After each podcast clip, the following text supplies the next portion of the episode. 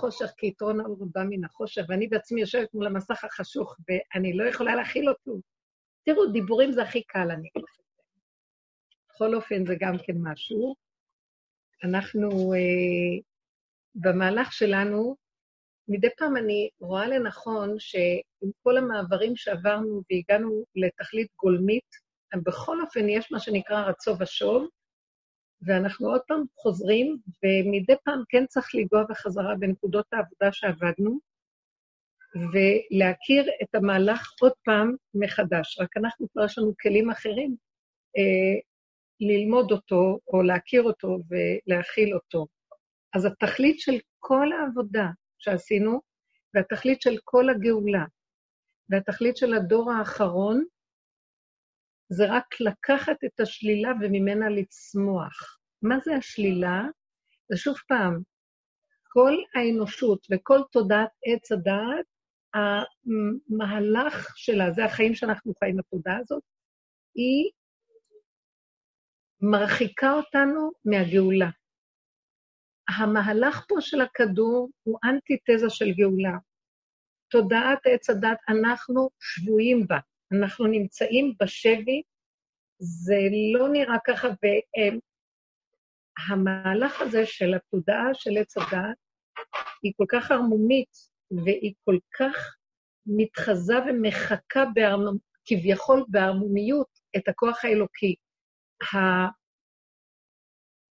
המוטו המוביל אותה, הדבר שמוביל אותה זה וייתם כאלוקים. היא כל הזמן מנסה להתחרות באלוקות. כאשר היא בעצם יצור נברא, התודעה הזאת, יושבים שם כוחות של יצורים נבראים שעושים את עצמם כביכול כאלוקים. תכליתם לשעבד את כל מציאות העולם למציא... למטרתם לשלוט. לשלוט באדם, לשלוט בתודעה שלו, בכדור, וזה דבר שדיברנו עליו ביסוד ההתחלתי הראשוני שנכנסנו בדרך. היסוד של התודעה הזאת הוא כביכול נגנב מהשלילה לחיוביות, כי השלילה גם לא השתלמה להם, כי הבני אדם עזבו את השלילה והלכו לחיובית. אז הם ברוב ערמומיותם נכנסים גם בחיוביות ומתחזים. עכשיו, לאט לאט כל הכדור שבוי, אבל עכשיו בתוך החיוביות, כאילו הוא גאול, כאילו אנחנו נאורים, כאילו אנחנו מלומדים ומשכילים, כאילו אנחנו יודעים הכל, כאילו אנחנו אה, יכולים לטפל וננהל את מציאותנו, והכל רק כאילו. ברגע קטן אחד של כל מה שקרה לאחרונה, בפירוש, וזה מה שדיברנו שנים, אנחנו רק כאילו. זה קשה לאדם הרגיל להבחין את הכאילו, אז מתחילים עם הסברים ודיבורים שנמסרו לנו מצדיקי האמת, שהם חקרו והם מסרו את החיים שלהם מדור לדור, שושלת המסירה של עם ישראל, כדי להביא אותנו ולהגיד לנו, כאן זה שקר, זה רק נראה לכם אמת. ואחיזת העיניים, שאנחנו כביכול יודעים רפואה ויודעים מהלכים וכביכול דברים זזים, בכל אופן, ברגע אחד מתגלה התרמית. אף אחד לא יודע כלום. אנחנו חסרי אונים. אנחנו לא יודעים. כמה שהרופאים יודעים, הם לא יודעים.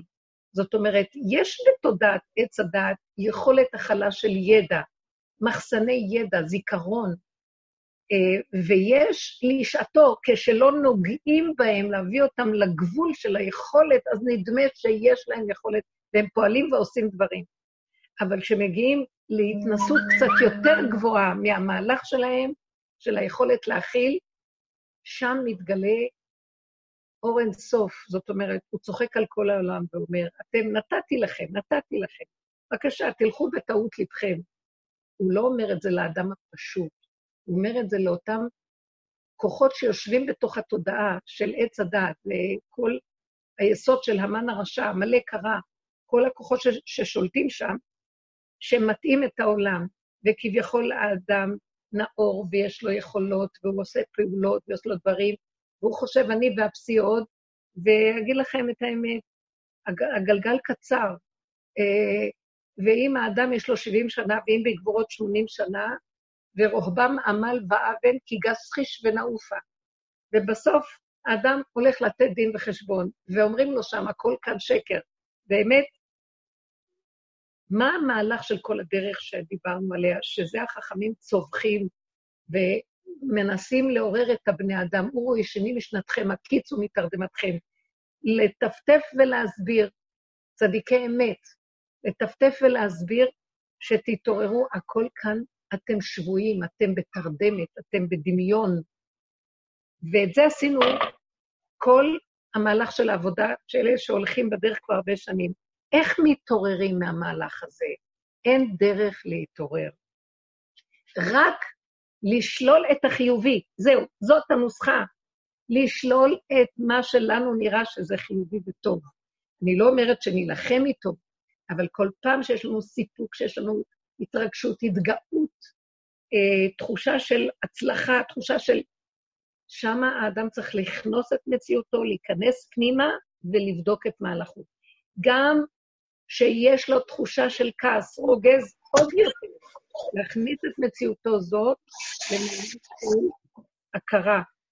איך הוא, שהוא חושב את עצמו, יכול להגיע לכזה שנאה, כעס, רוגז, אה, קנאה, נטירה, קנאה, וכחנות, נצחנות אה, וכן הלאה.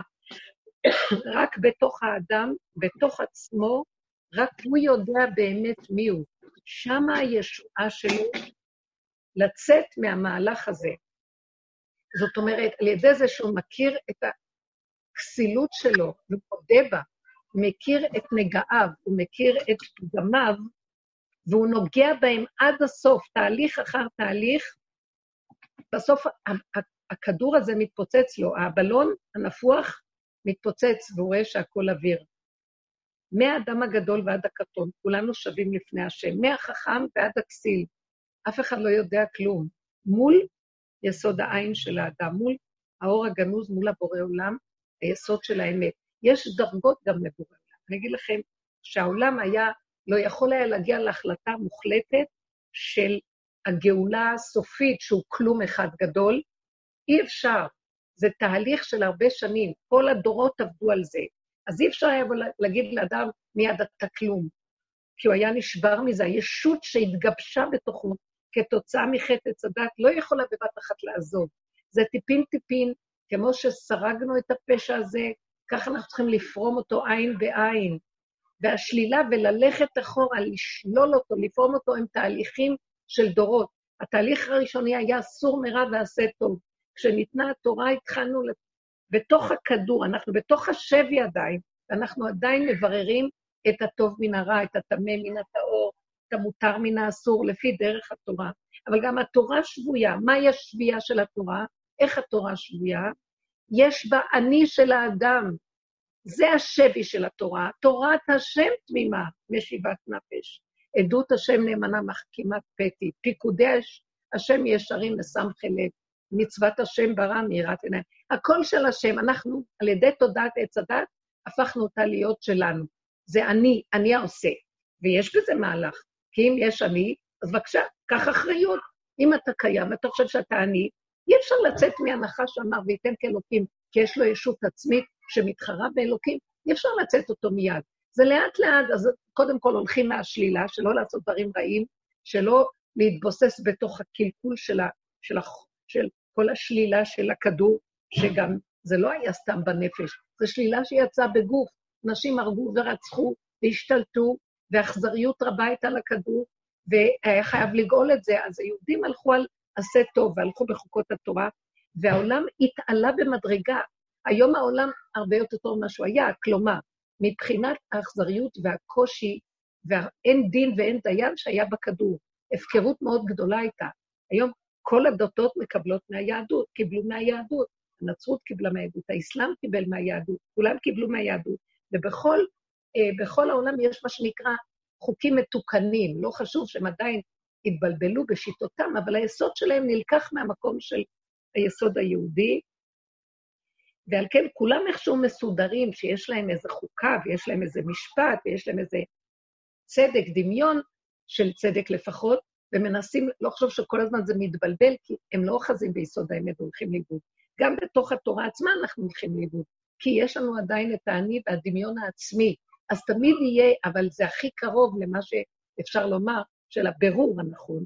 והמהלך הזה של הבירור, הוא, אי אפשר לו רק לשלול. חכמים יושבים בגמרא, זה נקרא מלחמתה של תורה. מישהו יגיד משהו, אז שוללים אותו עד שהוא לא יוכיח שמה שהוא אומר זה נכון. הוא צריך להכיל את המהלך הזה של השלילה עד שהוא לא יוכיח שמתוך השלילה התזה שלו, הנקודה שלו נכונה. ורק מוצ... ככה מוצאים את האמת. האמת יוצאת רק אחרי שאם יש לך משהו להגיד, בוא נשלול אותו ונראה אם הוא מתקיים בשלילה. אם הוא מתקיים בשלילה, אז אפשר לומר שהוא נכון. חייבים לשקלל את שני הנקודות. אני לא מבינה מה אתה רוצה, סליחה בנות, מה? לא, לא, אני בסדר גמור, הכל טוב. איפה אין כאן? לא נורא. לא נורא. אה, האם יש רעש ברקע? האם יש רעשים ברקע? לא, שומעים טוב. בסדר, תודה, תודה רבה. מה שאני רוצה לומר פה, שהשלילה היא חי...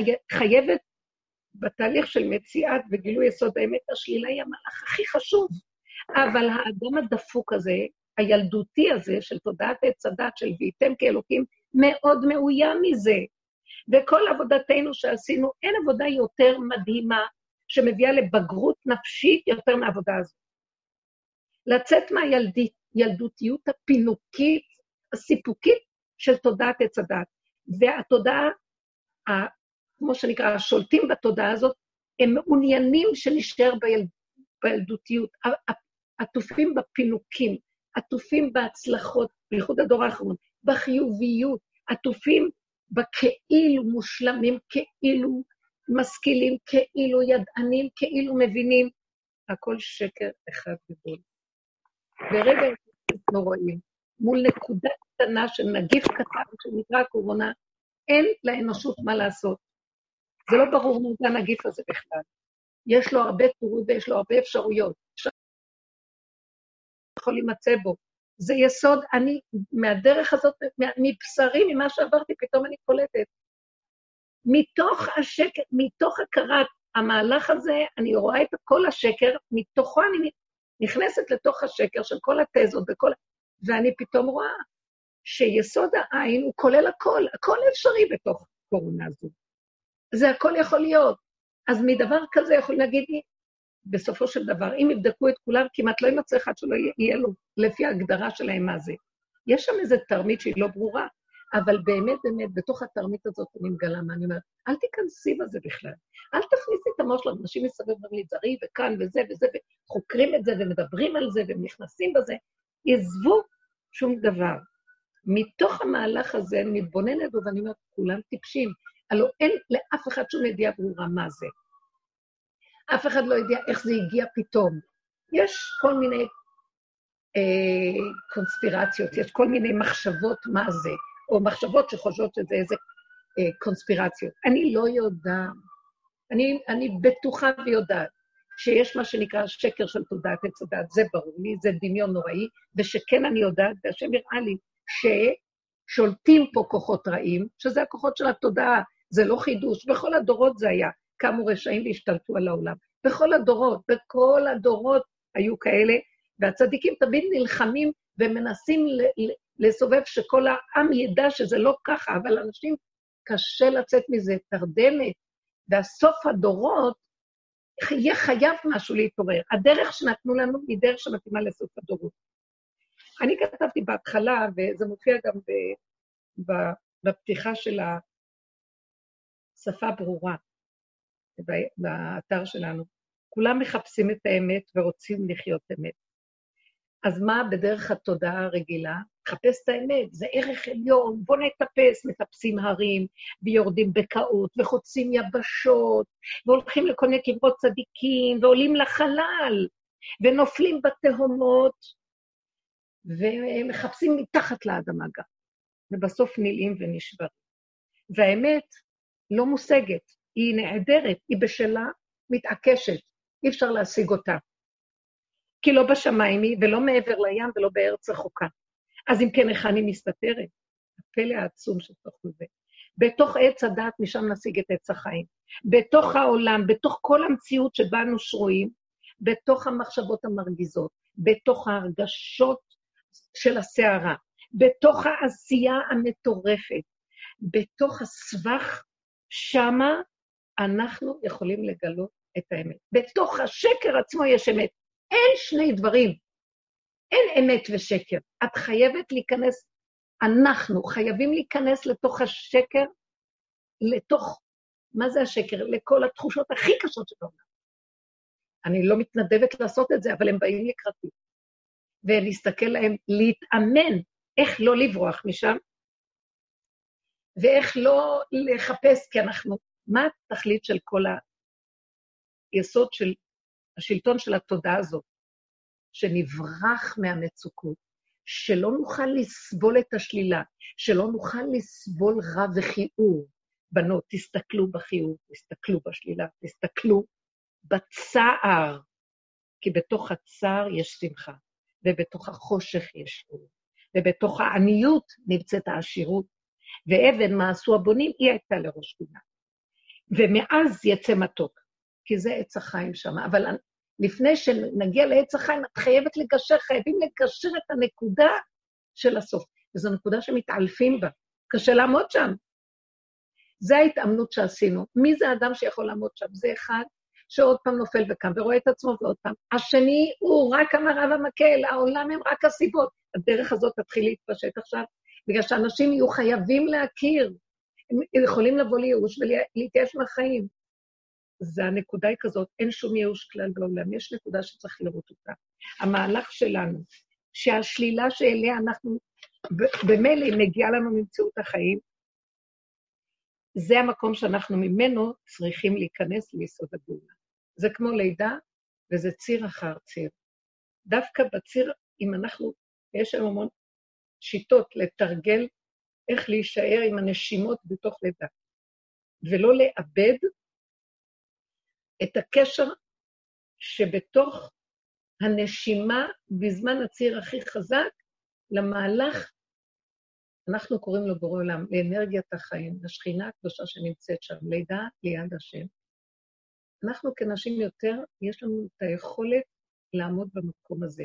וגם גברים שהדעת שלהם מאוד חזקה בלימוד התורה, שהם שוברים את המחיצות של הקליפה של עץ הדעת, שהיא קליפה קשה, היא קליפה שמטעה, היא מספקת לאדם כבוד, הצלחות, אה, פרסום, אה, מעמד, חשיבות, אה, ממון, והוא הולך לאיבוד.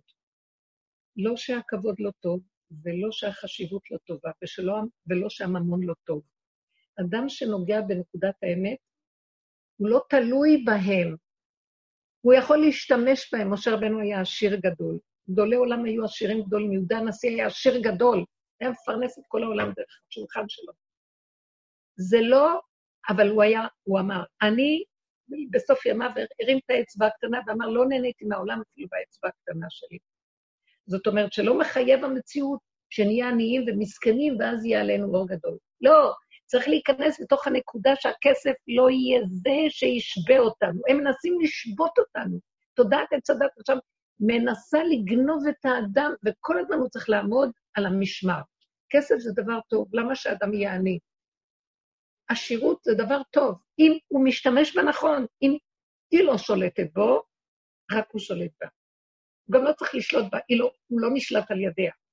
זה אנחנו נגיד, אז מכאן יוצא שהוא שולט בה. זאת אומרת, אם הוא לא תלוי בדבר, הוא יצא מהמהלך של תוכנת עץ הדת. וכל העבודה שלנו להגיע השם, אנחנו כבר כל כך נהיה מותשים, כל כך נוותר על הכל, והשם הרחמן, שמרחם על נפש האדם הזה, שהולך בדרך הזאת, יעלו שמיים, ירדו תאומות, נפשם ברא תתמוגג, ועוד פעם ועוד פעם ועוד פעם ועוד פעם, עד שכבר הוא מאבד את החשק לכלום.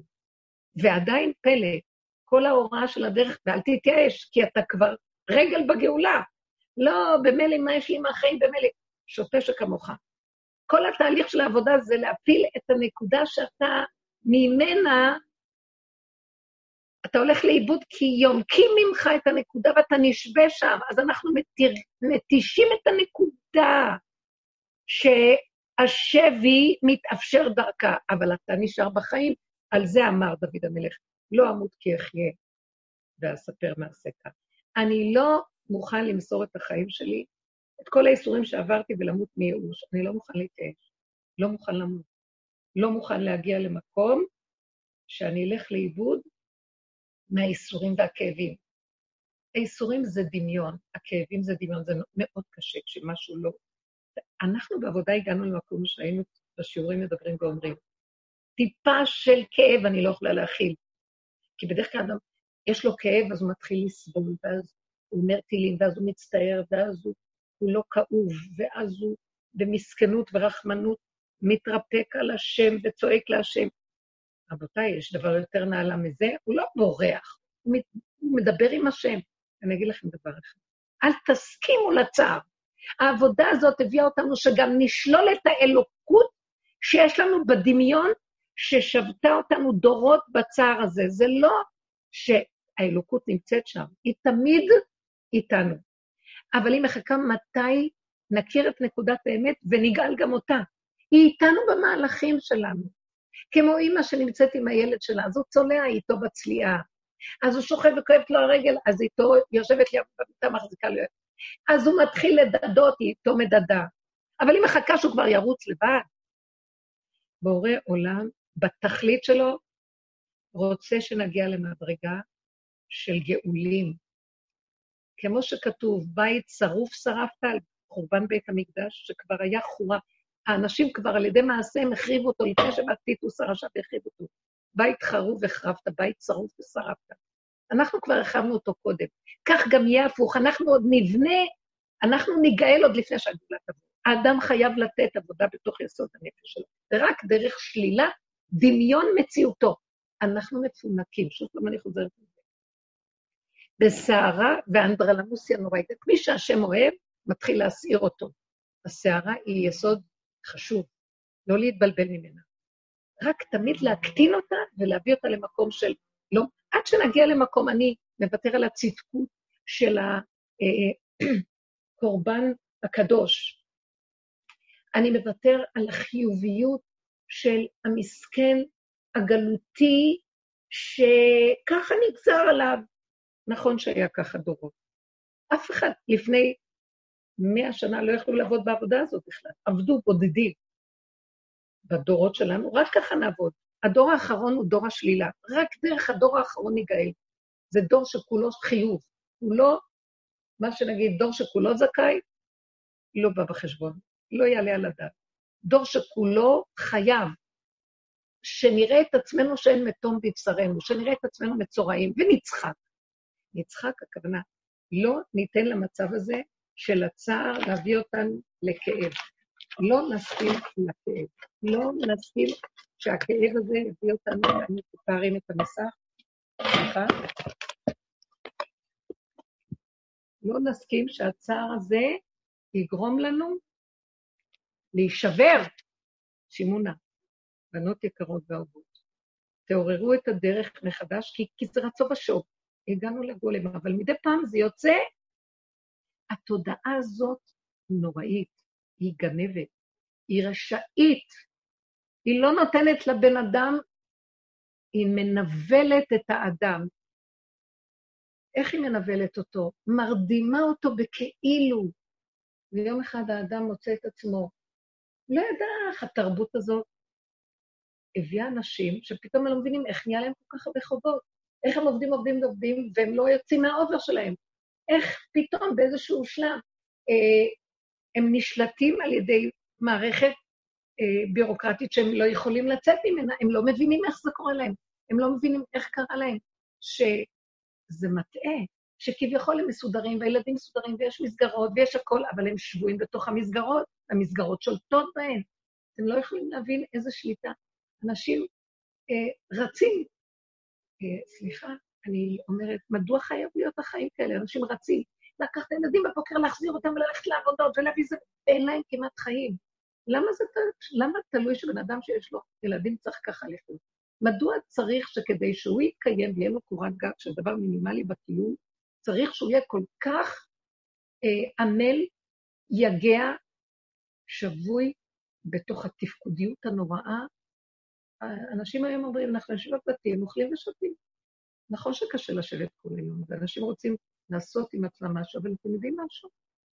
זה רק עוד הדמיון, שאם אני לא אצא לרחוב, אני לא עושה כלום. בתוך הבתים אני רואה את השני, זה דופק את, ה, את הגגון שלו, וזה מסדר את הקרש, והוא מסדר את הדברים שחסרים לו, וכל אחד עמל בצורות שונות, אבל לא במסגרת שהיו רצים כל כך. אנשים עוד יוצאים לרחובות, יוצאים וחוזרים. אבל יש איזה משהו שהתודעה הזאת מתחילה ליפול, אבל אסור, אסור לתת לה לשבור אותנו. אסור לתת לה לייאש אותנו. ננצל את המצב שיש ונסכים להתמעטות ולצמצום, ובתוך זה נתפוס את נקודת האמת ולא נזוז ממנה. מה יתונן אדם חי? די לו שהוא חי. נושם, אוכל, מסדר את העניין, הולך לפה. בא. מה עשינו קודם? אה, רצנו ברחובות, דפקנו כרטיס, חזרנו, אוטובוסים, חום, יום, זה, לא חשוב, מכוניות, פקקים. חזרנו בלילה מותשים, בערב,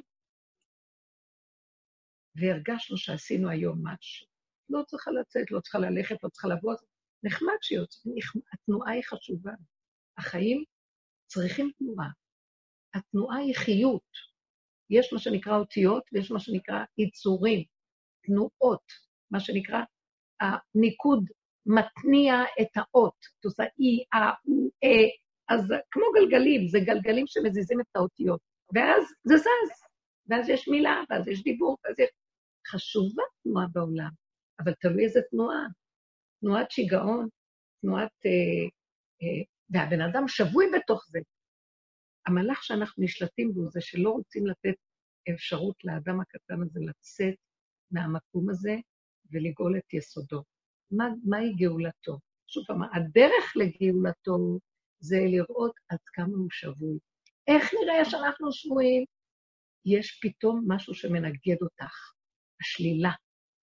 הכוח שמנגד, משהו מפריע לי בריצה. אני באה בבוקר לרוץ, עצרו אותנו, עצרו לנו את החיים, שללו לנו את המציאות הקודמת, עוצרים, משהו עוצר. עכשיו, יש בזה משהו שלילי, יש בזה משהו מאוד חיובי. בוא נגיד ככה. בשלילה נגיד, אני לא יכול, אני צריך לצאת, מה אני אעשה כל הזמן? בחיובי, יש משהו מאוד מתוק. מה אכפת לך? אתה רוצה לזוז, תעשה הליכה, תעשה הליכה בבית, חמש קילומטר, אתה רוצה לצאת, יש לך, בוא נגיד שאמרו לנו 100 מטר מהבית. עכשיו כבר אפשר, פותחים כל הזמן, הם בעצמם לא יודעים, פותחים, סוגרים, סוגרים, פותחים. אה, כל פעם יש שמועות של החלטות, לא ברור, כן, ברור, לא. בני אדם בסוף מתחילים סתם אה, לצאת ולעשות פעולות, כי הם לא יודעים מה הוחלט.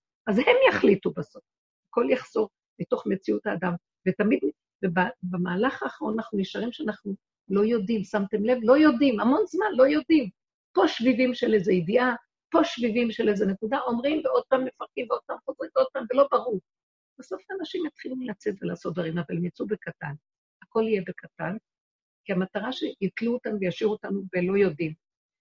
התודעה של עץ הדת, לקראת הסוף שלה, היא מנסה לחכות גם כן, ממשיכה לחכות את האלוקות. מה אנחנו במצב של יסוד העין לא יודעים, אז גם הם יגנבו את המצב של לא יודעים. בן אדם יכול לנצח, לנצח אותם בדבר אחד. לא לתת לזה ממשות. הכל קטן. אני לא יודע הרגע מה צריך לעשות. רגע הבא אני כן יודע, אבל זה רק לרגע, ואחרי זה אני, נגמר לי הרגע הזה, אני מתחיל מחדש. ועוד רגע נכבה לי ואני לא יודע. תהיו צמודים לקטן, לרגע. לשלול את המוח הגדול שרץ לתוכנית ויודע, אה, פתחו את הכל, יופי, אפשר לחזור, בואו נשעוד קדימה ונרוץ לתוך החיים. לא. זה יישאר הרבה זמן, נראה לי. המקום הזה שלא יודעים, כן יודעים, כן יודעים, לא יודעים, עד סוף השבוע, עד שלא יהיה אכפת לנו בכלל. אם נדע, לא נדע, כי מה זה קשור? מה יש לדעת? הסיבה מביאה לך מה צריך לעשות, תעשי. יש איזו נקודה שפתאום את מרגישה שאת לא יכולה להתחיל, אז תעשי, תעשי לפי הסיבה שהשם מביא לך משהו מפריע, תצעקי להשם שההפרעה הזאת תעזור, תעזור לי, שאני לא אשאר בצער הרבה זמן, שאני לא אשאר בסבך של הספק, שאני לא אשאר במקום הזה של המצוקה, שאני אקטין אותה ואני אסתכל עליה ואתבוננת על מקומו ואיננו, ולנשום מחדש, להתחיל הכל מחדש, מה קרה? אה, מישהי התקשרה אליי, אמרה לי, אוי, יש, אה, יש לי המון חובות ואני לא יודע מה לעשות, לא יודעת מה לעשות, ועכשיו אה, אה, אני לא יודעת אם חזרו לי כמה זה של משכנתות, ואני לא יודעת מה, ואני, ואז אני לא יודעת, אני כן אעשה, לא אעשה. אחרי שהיא גמרה לדבר, שמעתי אותה, אבל תקשיבי, כרגע את לא נדרשת לעשות כלום, כי את נמצאת בתוך הבית, והכול נעול עלינו. הבנקים לא, לא מתפקדים מי יודע מה, זה לא... אז למה את דואגת? באופן מעשי בפועל, מי יודע מה, אולי פתאום ישמטו לנו את כל החובות. אולי פתאום יבוא איזה משהו חדש ולא יהיה. כי רצתה שאני נעזור איזה גמח, אולי לקחת, לסדר, אולי אפשר לעזור לה. ואז אמרתי לה, בואי תמתיני קצת, למה את רצה וקופצת? זה דברים שאת יודעת שאת צריכה, אבל הכל כרגע עומד.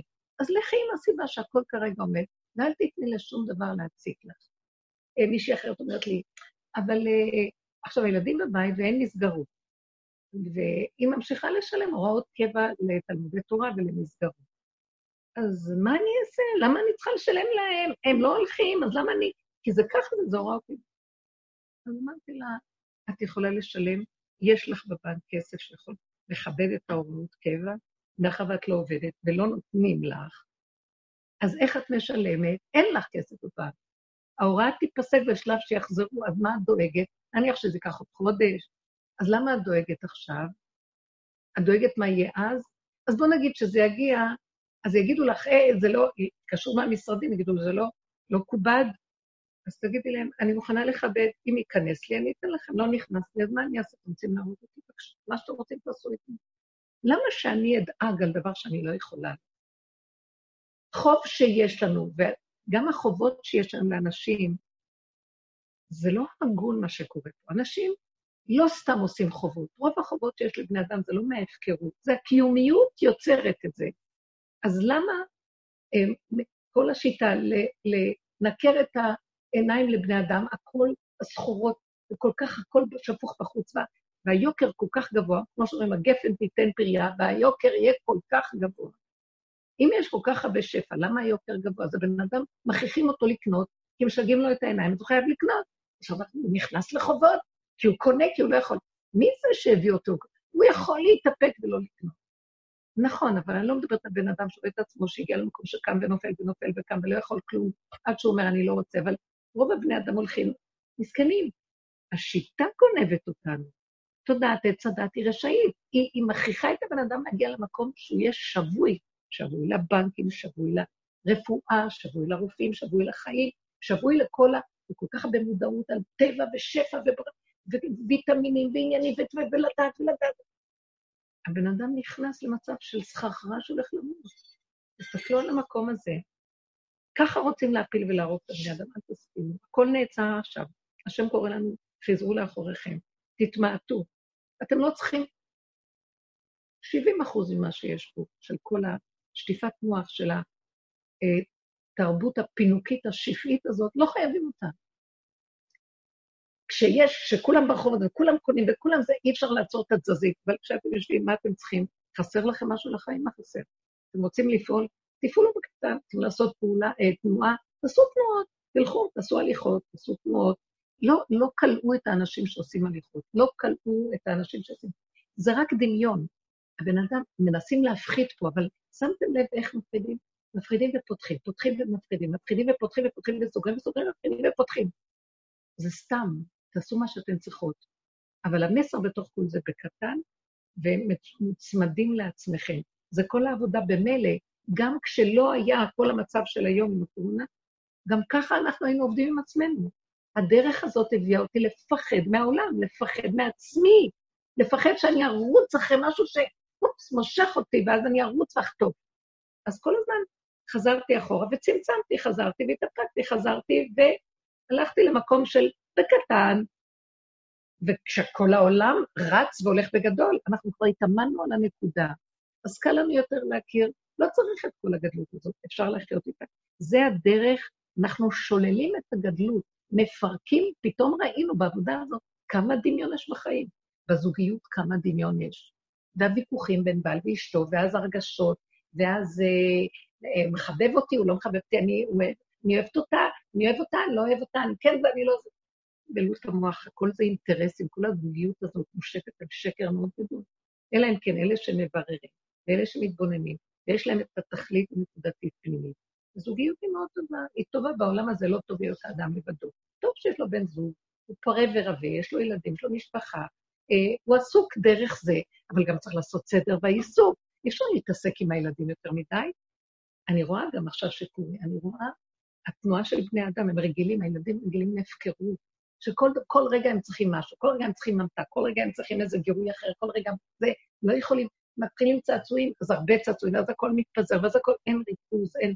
כי ככה התרגלו, כי זה דור כזה, ואז ההורים, הם מעסיקים את ההורים כל הזמן, ההורים כל הזמן עושים אחרים, להאכיל אותם, לקחת אותם, לא, עזבו אותם לנפשם, אני צועקת, עזבו אותם לנפשם. הילדים צריכים לצמוח לבד. ההורה צריך להשקיע ולראות מה הוא צריך לתת, איזה נקודת, אה, הוא צריך לתת נקודת אה, תנועה לילד כדי לגרות אותו לפעול ולעשות משהו, אבל רק תנועה קטנה, ואחר כך הילד רץ מכוח האנרציה הזאת של התנועה בעצמו. אבל לא שאנחנו כל הזמן רוצים עליהם. המחשבות שלנו, החושים שלנו, הדיבורים שלנו, אה, אני רואה כאן לפעמים מה הולך, ואז אני אומרת לעצמי, תעצרו, תתעסקו עם עצמכם, יש לכם כל כך הרבה מה לראות. את מה תראו? תראו כמה אתם שבויים בילדים, תראו כמה אתם שבויים בזוגיות. אז האישה צועקת לבעלה, אה, קוראת לו עוד פעם, עוד פעם, שיבוא לעזור לה בזה, זה, זה. הוא לא, הוא לא שומע או שהוא עושה דבר אחר ולא מגיע, אז היא כועסת. אז, אה, אז אמרתי לה, את רואה שהוא לא עונה, תעשי לבד, תעשי לבד. אבל אני צריכה עזרה, אל תסתכלי שאת צריכה עזרה. המוח שלך גודל עלייך, ואז את צריכה עזרה, כי הוא מדמה שצריכה לעשות את זה ואת זה וזה. אבל אם תתמקדי בפעולה הקטנה עם הילד, כאן ועכשיו, תראי שאת יכולה להשתלט על הרגע. אז לא בבת אחת תשתלטי על כולם, רגע אחד עם זה, רגע אחד עם זה ורגע עם זה, נגמרו הרגעים, והכל בסדר. זה דמיון. אז עכשיו, יכול להיווצר כעס של אחד על השני בגלל שלא מקשיב. לא, כי במחשבה שלי, שאני משעבדת את השני לדמיון שלי, של הגדלות, ואז השני לא בדיוק אה, מכוונן למוח שלי, ואז אנחנו מתחילים להתווכח, ואז יש לי טענה, ויש לי אה, טרוניה, ויש אה, מה שנקרא נקימה, ונטירה, וכן כל ה... וזה הזוגיות. לא, רבותיי, זוגיות לא יכולה להיות לנו פה באמת בכדור הזה, תחת תודעת עץ הדת. רק מי שחזר לעצמו וחי עם היסוד של היחידה שלו, מתוך היחידה, שהוא חי טוב עם עצמו ולא נזקק לכלום, כמו שאמרנו בדוגמה של הממון, שלא הממון ישלוט בו, שלא הבן זוג ישלוט בו, ולא הוא ישלוט בבן זוג, ואף אחד לא ישלוט באף אחד, שכל אחד ישלוט בתודעה הרגשית שלו, שכל כך רוצה לפרק את הכל, לשלוט אחד בשני, אה, שכל כך רוצה לא לפרק את הכל, רוצה להטיל את המס על השני ולשלוט עליו ולרכב עליו. ואז יש לו סיפוק שהוא משהו, הנה הוא מצליח אה, לשלוט על מישהו שהוא טיפש יותר, אז אפשר לשלוט על הטיפשים. הוא תמיד נמצא איזו תכונה שלילית אצל השני, כדי שדרכה נחיה לנו טוב. מה שנקרא, מתכבד בקלון חברות. אז uh, זה תודעת השקר, זו זוגיות קשה. אותו דבר עם הילדים, כמו שאמרתי. אז למה צריך כל כך הרבה ילדים? כדי להשתגע עליהם. אז התודעה הזאת מרחיבה אותנו. כביכול דור השפע יש ילדים הכול, אבל האדם לא עובד נכון עם השפע הזה. השפע הזה שולט בו, השפע הזה שובע אותו. השפע הזה, הוא לא מצליח אה, להגיע בשפע הזה לתכלית שלו. השפע זה דבר טוב, אבל שהוא לא ישלוט בו. שהוא ישתמש בו כשהוא צריך אותו, לא שכל הזמן הוא יהיה תלוי בו. זה שפע מאוד חשוב. זה שפע שבא מהשם, זה נקרא ברכת השם, איתה עשיר. ואז האדם שמח, כי יש לו פת מונחת בסלו, הוא שמח, טוב לו, מגיע אליו מה שהוא צריך, הוא לא דואג לו עוד רגע. אבל אם אנחנו תלויים בשפע, ואז יש לנו פחד שלא יהיה לנו, ואז אנחנו משתעבדים לו, ואז הוא מתרחב מאיתנו, ואז אנחנו רודפים אחריו, ואז ככה זה אותו דבר עם הבעל, אותו דבר עם ההורה, עם הילד וההורה, אותו דבר עם איש ואשתו, הכל אותו דבר, אנחנו כל הזמן רודפים אחרי הזנב של עצמנו ולא משיגים כלום. צריך להתבונן ולראות, זה שקר אחד גדול. החיים שלנו הם שקריים, ואנחנו מאבדים אותם. בואו נחזור לעצמנו. אז נחזור שוב. רק להתחיל להתבונן בעצמנו כאשר השני הוא המראה של עצמנו. כשאני רואה שמשהו לא נוח לי ואני, משהו מתנגד לי, שם זאת העבודה שלי. במקום שאני אלך לסדר את ההתנגדות ולסדר שיסתדר לי מה שאני רוצה, שליטה, מה שנקרא, שליטה על המצב, הפוך, אני עוזב את השליטה, נכנס פנימה ורואה מה תחפש לשלוט בשני? זה המוח עם התודעה הדבילית, השקרית הזאת רוצה לשלוט בשני. זה הרשעות. זה, זה העוינות וזה האכזריות של התודעה לשלוט בזולת. לא, שמה אין השם, לא יובא השם סלוח לו. תשלוט בעצמך. אז, אז, אז השליטה מתחילה להיות, נכון, יש לי תכונה של, אני כועס על השני, אני רוצה להסביר לו, כי אני רוצה שהוא יבין, כי אני רוצה... ועד שהוא לא יבין, אין לי רגיעות. רק ככה אני שולט במצב שמבינים אותי, ואז אני רגועה. שלטתי על המוח השני שלא מבין, ואז הסברתי לו, ואז עכשיו, סליחה, תחזרו פנימה ותראו, לא צריכה לשלוט על אף אחד, לא הבין אותי, לא צריך. אין לי ממנו עזרה, לא צריך. אין לי זה או זה. עכשיו, אני יכול לסדר לבד? למה לי הרוגז והמכאובים? מה הצלחתי להשיג מזה? אז לרגע אחד אני שובה אותו, אחרי רגע הוא רץ בחזרה למקום אחר, ולא נגמרת העוגמת נפש של המהלך פה. כל הבעיות והתלאות שיש לנו בעולם הזה זה מהתודעה הזאת, אז אנחנו עושים את זה לעצמנו. אנחנו שבויים כמובן, ואין האסיר מתיר עצמו בית האסורים. באה הדרך הנפלאה הזאת ואומרת לנו. נכון, אתם שבויים, ואתם לא יכולים לצאת, אבל יש לכם סיכוי, לפחות תעשו את הצעד, להתחיל לפרום אחורה. עדיין המהלך האחרון של היציאה, זה רק השם יכול להוציא. רק הסוף של מחיית עמלקים יהיה רק אצל השם. מלחמה להשם בעמלק, והוא ייתן את המהלך האחרון, זה כמו לידה. את יכולה ללחוץ, את יכולה להתאפק, את יכולה לפעוט ואת יכולה לנשום, אשום ואפק. את יכולה לעשות את כל... אבל הרגע של הלידה זה לא שלך, זה של בורא עולם. יש שם איזה עילפון של קהות חושים. אי אפשר, זה לא שלך. את צריכה להזיז את התודעה, זה העילפון, אין ידיעה, אין הבנה ואין השגה. זה, שם הוא מתגלה. ובדיוק אנחנו במקום הזה. אבל לפחות ניתן את המהלך אחורה, ונתחיל להתבונן בעצמנו, ועוד פעם, אני מדברת לקהל רחב שאולי שומע, שלא עשו את העבודה, אבל דעו לכם, אלה שהלכו בדרך, גם אנחנו כל הזמן צריכים להתאמן ולחזור, כי אנחנו יושבים בתוך התודעה, והיא גונבת. אני אומרת לכם, כל עוד האדם, הנשמו באפו, עד יום מותו תחכה לו. עד יום מותו ייכנס הגנב. אבל עכשיו אינו דומה זה שמתאמן, שיודע את זה, ועל בשרו הוא כבר מותש, ואז הוא, תמיד הוא יבוא להתנגד. יש תמיד רגע ראשוני שמתנגד למהלך שסותר אותו, אבל אחר כך הוא נכנע ואומר, טוב, למה לי, מה אני צריך את האיסורים? מה אני צריך את הכאבים? לא רוצה להתנגד. לא רוצה להיות יכול להתנגד. לא מוכן להתגבר. לא רוצה להיות בעל איסורים. לא מוכן. רבותיי, עשינו דבר מדהים. גאלנו את השם מהאיסורים. אנחנו קבלנו אותו באיסורים.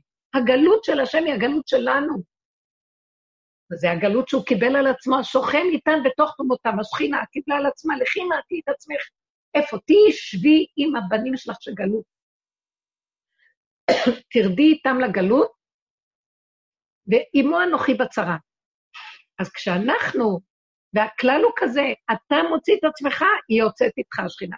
אנרגיית החיים, בואו נקרא לזה מילה כללית, כי גם אנחנו צריכים להיזהר מדפוסי המילים הדתיות, כי אנחנו מחפשים את האמת, והמילים הדתיות הן נכונות, אבל אין לנו, בדור שלנו, צריכים לתת תורה שבעל פה, להגדיר אותם בשפה הפשוטה שלנו, כדי שנוכל להבין מה הספרים הקדושים אומרים לנו. הפשטות הפשוטה, מה היא? השכינה זה אנרגיית החיים. היא נושמת דרכנו, היא קיימת כל הזמן. היא השכינה הזאת ששוכבת שם בעומק בבור, שורשה באור הגנוז. היא נפלה משם למטה. נכון שאנחנו אומרים, שמע ישראל, השם אלוקינו השם. השמע, יש לו עין גדולה, והעין יורדת. הנה עין השם אל יראיו, שכינה נקראת עין השם, עין, לכו לעין, תרדו לעין להוציא מה שנקרא לבאר. העין, שם יש מים חיים, מפקים, יש שם נהר המש... המטהר מכל הכתמים, אבל הוא נהר עמוק, הוא שבוי, יש אותו גם בשמיים. עמידת הבינה העליונה, ויש אותו גם במלכות. היא למטה למטה. זה שתי, זה אותו כוח של אלוקות, חל, חלקו בשמיים, בשביל העולמות העליונים, וחלקו בשביל התחתונים ירדו למטה, האור הזה ירד למטה. וזה שירד למטה, שתיהם משורש המרגנות, אבל אנחנו, יש לנו את החלק הזה. למה לנו לחפש אותו בשמיים? לא צריכים להיות מלאכים, צריכים להיות בן אדם.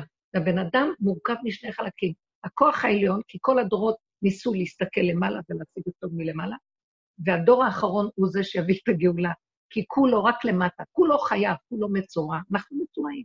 הפך כולו לבן, שהצרת פושה, פושה הכוונה, אנחנו עכשיו בפרשיות תזריע מצורע, שהפרש, שכל הצרת כבר מכסה את האדם כולו ונהיה לבן מרוב צרת, כי הלובן מראה על הצרת, משום שהלובן זה כאילו זז הדם, אין, אין, אין זרימת דם בעור, ואז הוא נהיה לבן, כי אין זרימת דם.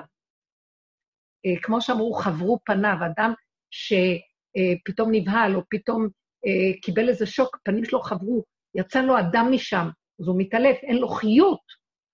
אז באה צרת. אז הצרת היא לבנה, מראה אור לבן, אין חיות. עכשיו, כולה לבן, אין לו טיפה חיות. הפך כולו לבן, בא הכהן ומטהר אותו, אומר, טהור. זאת אומרת, כבר אין לו שום סיכון, כבר על הגל שלו עוד קצת הוא מת.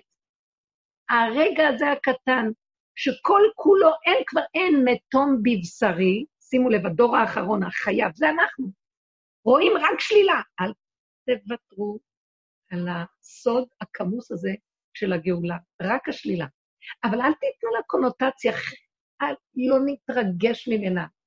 וברגע אחד שאני אומרת לכם את זה, אני נזכרת שרק לפני רגע הרמתי, אה. אחר כך אמרתי לעצמי, אבל בשנייה אחת אני חוזרת ואומרת, מה את מתרגשת? מה קרה? נכון, תודי. אתם לא יודעים מה הולך פה, כי יש לי כאן דעתנים, ומתווכחים ומדברים, ולרגע אחד גם אני מוצאה את הדעת שלי ואומרת להם, והם לא רוצים לקבל. ולרגע אחד אני, אני אראה להם, מה? מי יותר חכם פה ממני? אחרי רגע אני אומרת לעצמי, תורידי ראש. הם לא יקבלו עליהם בצורה הזאת, כי את כבר נגנבת בשנייה לנצח. תורידי ראש. ואז מה אני אומרת? אני מקש... פתאום אני מורידה ראש, שותקת מהוויכוח, מסתכלת על השני שמדבר, ואני נכנסת לתוך המציאות שלו, ומסתכלת, שומעת אותו, הוא צודק, נכון, נכון, ואני אומרת לו, נכון, נכון, אתה צודק, נכון, ואני אומרת את זה ברכות, נכון, נכון, נכון, נכון, ופתאום מתהפך, לא, אמא, מה שאת אמרת היה נורא חשוב ונכון. לא, אני לא באה להגיד, אבל אני לא עושה לו את זה כתרגיל, אני מפחדת מהנצחנות שלי. ואני חוזרת אחורה אחורה, ואני אומרת לו, נכון, אתה יודע מה? אני אומרת לעצמי, מה את רוצה להציע? מה את רוצה? אתה לא, את לא יודעת שהנחש שלו עכשיו מורד לך את הנחש שלך, תסתכלי. מה אכפת לך שהוא ינצח? שישה. בואי, רק דרך זה אפשר לעזור לעולם. קודם כל, את עוזרת לעצמך, לא להתרחב ולמות. דבר שני, את גם את עוזרת לשני לעצור, ולא ללכת בדווקא כן ולהגיד. ואני רואה אחר כך הכל מתאחד, ופתאום הם שומעים והם קולטים את הנקודה, אומרים, נכון, וכולנו מגיעים לנקודת האמת, ונרגע הכל. הנקודה הזאת של לראות את השלילה של עצמי, גואלת את הכל. אני לא רוצה לראות חיוביות, שקר החיוביות. ואז הם באים, ישבנו כאן ודיברנו. דיברו על איזה אה, סוג של, נניח, על איזה בן אדם אחד שיש עליו איזה שם לא טוב, איזה צדיק. ואני שמעתי, ומהעבודה, מכורח העבודה, שהסתכלנו על עצמנו וראינו, אני יכולה להגיד על מישהו משהו, הלוא אני יותר גרועה מכל מה שראיתי בעולם. ואני לא אמרתי את זה לאחרים בחוץ. אין מצווה שנפרסם את השלילה של עצמנו. אנחנו שוללים את החיובי שלנו ואנחנו מגלים תיבת פנדורה, נחשים ועקרבים. ברוך השם שהיא לא יוצאת, אני רק צועקת לשם שזה לא יצא ושאף אחד לא ידע מי אני באמת, אבל באמת, באמת, אני, אני מפחדת שהיא לא יצא. כשמתחילים לדבר על אנשים ש, שכאן אה, התקשורת יכולה ל, ל, ל, להרוג בני אדם מהלשון הרע, ואז אני עוצרת ואני אומרת להם, תקשיבו, מאיפה אתם יודעים בכלל? למי אתם מאמינים? אתם יודעים מה הבן אדם הזה עובר ומה הוא עבר, ומה שהעולם רואה אותו ומתחיל לפרש את העניינים שלו כלפי חוץ. אל תאמינו לאף אחד, אל תאמינו כן ואל תאמינו לא. מה לכם, מה לידידכם בביתכם? מה לידידנו בביתנו? מה לנו ולא בכלל שאנחנו נתעסק אנחנו יותר טובים? מה, מה ככה עשו? התודעה של עץ הדת היא משגעת. אל תאמינו לה, לא בחיובי ולא בשלילי. תשללו אותה, תשללו. לא רוצה להתעסק עם אחרים. למה אני אתעסק עם אחרים? דעו לכם, שמי שנכנס בדרך הזו והולך ביסוד האמת, בקלות שימצאו, אם הוא יתחיל לקטרג על מישהו, בקלות המסטין והמקטרג עומד לידו. יורד ומטעה, עולה ומסית, יורד ונוטל את נשמתו. מטעה את הבן אדם. מה הוא מטעה אותי? שאני אסתכל על השני, תראי מה אמרו עליו, וככה מתנהגים. לרגע שכחתי מי אני באמת. תישארו שם תמיד. מאוד טוב. ברוך השם שזה לא יצא החוצה. מי אני בפוטנציאל של הדבר. כי כשאנחנו חיים את סכנתנו בהכרה השלילי בפוטנציאל, זה מה ששומר עלינו שזה לא יצא החוצה. מה לי בכלל לבוא להגיד למישהו משהו? אני מתה מפחד, אני מפחדת, כן. כשאנחנו שוללים את נקודת האפשרות שלנו, זה מספיק. לא צריכים באמת, זה שומר עלינו שלא נוציא את זה לפועל, וזה שומר אותנו מלפספס, מלהחטיא את הנקודה, לחטוא, מה שנקרא, אם זה במוסר ואם זה בפועל ממש בהלכה. ואז מה קורה? ישר הקטרוג בא. ואז מה קורה? חטאתו תייסרו. הבן אדם מתחיל, מה קורה בתודעה הזאת? הוא עובר את הגבול של החוק, והגבול הזה מתחיל לשבות אותו ולהכות אותו. הוא גורם את המכות של עצמו. התודעה הזאת, היא שולטת בצורה כזאת שהיא קיבלה רשות להכות אותנו, חס ושלום, חס וחלילה. תדעו לכם, מאחורי זה עומד השם. הכל מאחורי זה עומד השם. הוא נותן רשות לתודעה הזאת. הוא נותן רשות לתודעה. למה? כי הוא מצפה שהאדם יבוא ויפרק אותה, כי אז יש לו בחירה, כי אז הוא יקבל שכר על בחירתו, כי לא, כי הוא עמל והתייגע לפרק את המקום הזה. האדם הזה, בשביל זה נברא לו, בשביל האדם הזה נברא עולם. לעולם יאמר אדם בשבילי נברא עולם, שידע מה חובתו בעולמו. מה חובתו? חובתו להכיר את התודעה הראשית ולא להאמין בה ולפרק אותה עד הסוף. ואיפה? מתוך השקרים שלו, שיחפש את השקר של עצמו. איפה הוא ידע את השקר? כל דבר שמתנגד לו, שלא ילך להצטדק וליישר את ההדורים ואת הגבעות ואת ה... ולסדר לו מישור, שיישאר שם ויכיר את הדבר ויודה באמת, ויישאר, ויפרק את הרגש שמסעיר אותו ומאיים על גדלותו הדמיונית, ויקבל ויודה וישתוק ויתכנס פנימה, באותו רגע כביכול מתה החשיבות שלו, מת לו כביכול החיים, אבל זה רק חיים של כביכול, זה חיים של שקר, זה תודעה דמיונית ששוכבת עלינו. מה, אני לא חשוב, ניצחו אותי, אמרו לי, יאללה, שכולם נצחו אותי, שעשו מה שהם רוצים איתי. הכל שקר פה במילא. מה שווה לי? מה עם החיים האמיתיים, אם כן? רגע אחד של שלוות הנפש. רגע אחד ביני לביני, ביני לבין נשמת החיים שלי, אנרגיית החיים שלי, אם זה בדרגת הרוח, אם זה בדרגת הנפש, דרגת כל הדרגות. האדם טוב לו באותו רגע, וטוב לו, הוא לא צריך, הוא לא נזקק לכל זה. אנחנו צריכים למות לשקר של העולם, על מנת שנגלה את הגאולה.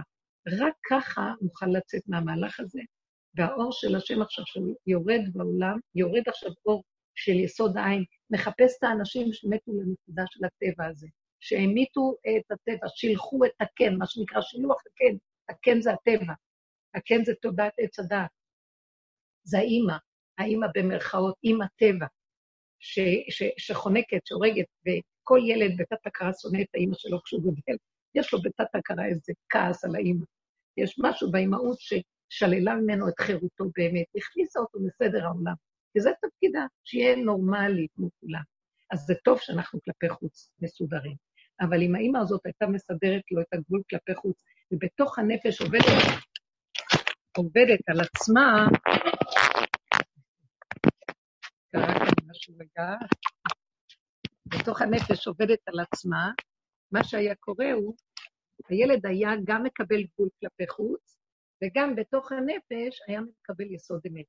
כמה חשוב לנו לא להשתלט על נפשות הילדים, כן לתת להם גבול, כן לעמוד ולהגיד מילה או שתיים, אבל ישר תחזרי לעצמך, תגידי, ומה את עושה עם עצמך במצב הזה, ומה איתי בנקודה הזאת, וזה עם הבעל וזה עם כולם. כשאנחנו עובדים ככה, אנחנו מעמידים דור שחושב, דור שיש לו התבוננות, דור שיוצר, יש לו פתח ליצור לעצמו את הגאולה הפרטית של עצמו. דור שבוחר באמת, ולא כפייתי, שאת מתחילה לבכות לו, אני אמא שלך, כמה השקעתי בך, מה זה מה שמגיע לי מהחיים? תקשיבו, הרסנו את החיים. הכוח הזה של החיים הוא כוח החיות, הוא דק, הוא צריך עידון, ואחר כך נותנים דין וחשבון. זה כמו שפיכות דמים, שפכנו את זכות הבחירה של השני, לא נתנו לילד את המקום הזה, איך לצמוח ולעמוד בנקודה שלו. ביהדות ממלטים את הזכרים, את הילדים, את הבנים, בגיל קטן מהאימא, ישר מוליכים אותם לרבה ושוכחים שהוא יהיה שם, שלא האימא תשב עליו. אבל uh, היום הכוח של הנוקבה משתלט בעולם, ואם אין לו את העבודה הזאת, חבל על הזמן. הכוח הזה, הסטרה אחת משתמשת בו, זה תודעת עץ הדת, ומפילה את כולם שדודים שדודים, אנשים חסרי כוחות, חסרי חיות, ועכשיו שלוקחים לנו, שימו לב בתוכנית החדשה שקורה, מה שקורה עכשיו, שלוקחים לנו את המהלך של העניינים, הלימוד, הסדר הרגיל של איך שאנחנו רגילים לעבוד איתו, מצב של אנשים לא טוב, אין חיות, אין תחושה של חיות. נכון שהם מנסים פה ושם לגאול את הנקודה ולעשות פעולות קטנות, בלי שזה יכריח להביא אותנו למקום של לגאול את הנקודה שלנו, ומילא להישאר בהתמעטות, ובתוך ההתמעטות למצוא את החיות האמיתית, ולא ללכת לאיבוד, הכוונה לייאוש מהמציאות שלנו. המהלך הזה של כוח, של שליטה, סיפוק, כל המהלך, המהלכים האלה חייבים ליפול למקום של uh, הכנעה, התמעטות. זה לא אומר שאדם לא יהיה לו מה להגיד בבית, זה לא אומר שהוא יעשה פעולות, זה לא אומר שלא יהיה לו את הדלת אמות של מה שהוא נצרך, uh, או את הכבוד. זה אומר שזה יהיה בדלת אמות של בינו לבינו, לא לשלוט בשני. זה יוצר את האחדות שאנחנו מדברים עליה. כי ברגע שאני מתאחד עם אותו כוח של השלילה, ואני מבין, מפרק אותו, ואני מסכים, ואני נכנס במקום הזה לקבלה, זה לא השני בכלל, הרוגז על השני, כל הזמן חייב להיכנס פנימה. ואפילו אם הוא יוצא לי לרגע החוצה, הוא רק לרגע. הוא לרגע, ולפעמים זה השם שם מדבר לשני, אבל אני לא יכולה להמשיך אותו ולקו עליו ולהגיד, אתה רואה, אני צדיקה, השם מדבר מהפה שלי. אסור לנו להיכנס למקום הזה, זה מביא אחדות. אנחנו מתאחדים עם ההתמעטות והקטנות, זה מביא הרבה אחדות עם הסובב, וכל הגאולה תלויה בתהליך הזה, מן השלילה, לשלול את מציאות הישות והכוח שיושב בתודעה של עץ הדת, אם זה במחשבות, אם זה ברגש, הסערה הרגשית של כל התוואים והמידות, ואם זה בפעולות, אה, ולהגיע למקום של הסכמה, של התמעטות וקטנות, וכל, לראות את הגבול שהשם שם לנו בסיבות ולהסכים לגבול הזה. שם נמצא הכבוד האמיתי, שם נמצא החיבור לזולת, שם אנחנו נמצאים במקום של ההכנעה לנקודה הזאת מביאה את הגילוי של השם. מה זה כרגע הגילוי של השם? שלווה, שקט. כשיש שלווה ושקט, אני אגיד לכם, זה השלב המוכרח, המציאות הראשוני לגילוי של השם. לא ברעש השם. אין לבוא לשער המלך בלבוש שק. אי אפשר להיכנס, אפילו להיכנס בשער, אי אפשר בלבוש שק עם המידות של השלילה, עם המידות של הכוחנות והישות מצד אחד, או הייאוש והאבדון והקורבניות של תודעת עץ הדת מצד שני, זה נבלה וזה טרפה. קו האמצע שההתמעטות מביאה אותנו אליו, זה הפתח, זה השער להשם, להתחיל להיכנס לתודעה חדשה, תודעה חדשה מחכה לנו. אתם לא מבינים? אני מסתכלת עליכם ואומרת, עוד לא התחלנו לחיות. תודעה מדהימה, תודעה מדהימה, אני אגיד אותה במילים. בתודעה החדשה, אני כתבתי את זה בעלון האחרון.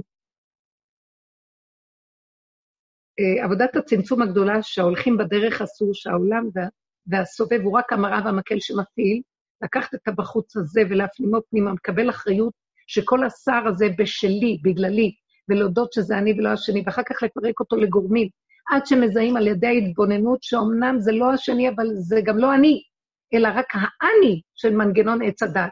קמים ונופלים ונופלים וקמים, ובעל כורחנו משלימים, מסכימים, נכנעים, עד שצוחקים. זה בריאות הנפש. זה מביא לשחיקת השלילה. הצחוק והשחוק זה שחיקה. שחיקת השלילה ופירוק הדמיון והנגיעה שבו, בגולמי, והוא נשחק ונוגע, אדם שנשחק מתחיל לגוע בגולמיות של עצמו. זה אדם שמתאים לקבל את האור החדש. התודעה החדשה שואפת ומחזרת אחר האדם הפרטי הפשוט הזה. האדם בתודעה הזאת יצטרך לחיות את הרגע ממש. בלי לחשוב מה יהיה מחר עוד רגע. יצטרך לחיות את הסיבות של תנועת הרגע. שימו לב, בלי מצפון, בלי חשבונאות, בלי להאמין כמו שהיינו רגילים, להאמין לבן אדם, להאמין מה שהשני אמר, להאמין, כי נופלת לו ספריית הערכים בזיכרון הקודם של תודעת עץ הדת. הוא מתחיל להישאר כמו מוח ריק. כאשר החושים שלו מתחילים להתחדד. כי כשהמוח נופל, אין מכסים על החושים שלנו. אנחנו לא רואים כלום, אנחנו כמו פה, לא רואים. את רואה את הצמח מול העיניים ואת לא רואה אותו. את רואה את הבן אדם ואת לא רואה את הבן אדם. זה מדהים. יש לי תינוק בבית קטן, שהוא מאוד מאוד מעניין. הוא לא יכול לאכול כלום בלי שהוא שם את זה ליד האף להריח. ילד מתוק מאוד, ואני רואה את החושים שלו כל כך חדים, מדהים. הוא, הוא דרך החושים יודע הכל, זה פשוט מדהים. כבר רואים אותו מקטנות. אז האדם הזה, שנמצא במקום הזה, ש, שהוא חי עם החושים, הוא רואה בחדות שכל רגע בא וכיכרו ב, בידו, הוא מתחיל לראות את הסיבה, והוא נשאר בחוויה של הטבע פשוט הנוכחי. כשאמרתי שהדור האחרון, הוא יביא את הגאולה, זה דור שלא ירד מהגובה, מהספריות, מהגדלות, מהקדושי עליון. הם היו קדושי עליון באמת, עכשיו זה יהיה קדושי תחתון. צדיק האמת הוא בתחתונים, למטה, למטה, מתחת. שמה זה לא מתוך השכל, זה לא רוחניות, טבע, הוא יפגוש את הטבע, הטבע זה השכינה. טבע זה אלוקות, טבע נקי, בלי תודעת עץ הדת הגנב. הטבע הזה, שמה יתגלה האור אינסוף. דווקא בטבע. אה, זה ללא רוחניות ומחויבות לרוחניות, כי משם, ברוחניות הזאת, עוד פעם הדמיון של הקדוש, עוד פעם יתחיל לתפוס אותו הקדושה. אין לו מושג של הוא חייב לעשות כך ולא כך. אין לו את המושג הזה, אין חובה. יש רק לרגע קטן, אבל החיוביות היותר גדולה עכשיו, שהוא לא יתרחב והוא נשאר כאן ועכשיו. כל העול שהרמנו קודם, עול מצוות, עול תורה, עול, העול של החיים, עול ההורות, עול הנישואים, הכל ייפול, אין שום עול. אין שום עול, שום עול. הכל פשוט, הכל, המינונים הופכים להיות מדויקים. גם כשאת מטפלת בילדים, גם כשאת מדברת עם הבעל, גמרת, נגמר. מדברת עם הילד, עשית, שלחת. זה נהיה קטן, רגעי, זה לא מתרחב, לא נגנב. נופל גם המצפון. והלוא ההורה בדורנו מחויב, הוא במצפון נוראי על הילד שלו. כל הזמן אנחנו חולים מהמצפון הזה. והעול הרגשי הזה ייפול. השק והמסע הקבוע שרוכב עלינו הוא כולו דמיון, כי נופל האני העצמי המתחרית, זה שמתחרה באני השם. תודעת עץ הדת מתחרה באני השם. אז יש מי שסוחב את העגלה. אני, יש לי רגע אחד שאני נדרשת לו. יש לי רגע של מחויבות, יש רגע של אחריות. רגע, זה לא שק. הרגע הזה מתחלף ברגע נוסף ונגמרת האחריות. אפשר להכיל את החיים, הם יפים, הם ברורים. זה לא דבר שאני עוצרת אותו ונהיה לי מסכת מגינה, נהיה לי הר. מי יכול להרים את ההר הזה? זה איך שאנחנו חיים בגלות. כשאנחנו מגיעים למקום הזה, אה, אין ביקורת, אין דין, אין שיפוטיות. כי בוא נגיד עם ההורה, הוא מתאחד עם הילד שלו, הילד לא דן אותו, כי ההורה גם יודע את מקומו. הילד, כשהוא רואה את ההורה עם המצפון, הוא רוכב על המצפון שלו, זה לא הילד, זה התודעה של עץ הדת הגנבת רוכבת על הילד, שרוכב על האבא, רוכב על האימא, שהם אה, רוכבים עם המצפון והם מרימים את ההר שלא קיים. אז חד גדיה שלא נגמרת. אז עכשיו המהלך הזה הולך להיות חדש. אני כתבתי ככה, השם חנן אותי להגיד, ההסתכלות לכיוון החוץ תיעלם. כי בתודעה החדשה, האדם ישר יאמר לעצמו, מה זה קשור אליי? מה שייך אליי? מה לידידי בביתי? גם אם יש לו צורך מכורך תפקידו לאיזו אחריות, היא תהיה רק לרגע, כמו שאמרנו. היא לא תימשך בכפייתיות. הוא לא יפיל את זה על השני, כי זה קשה עליו, ואני מחפש מי שיקח מעליי את העול. איך, אין עליך עול, אז אל תחפש איזה אחראי לזרוק עליו מה שלא קיים בכלל. יתחיל להיות משהו חדש. השם יתחיל, המקום הזה שאנחנו אומרים, אוי, אני לוקח ללב את מה שקורה, זה לב זה, אסור לנו לקחת ללב כלום, כי במילא אין לנו לב, זה רק דמיון של רגש, דמיון של לב. כי השם ייקח את הכל, בשביל מה אנחנו צריכים לשאת עלינו את העול של החיים?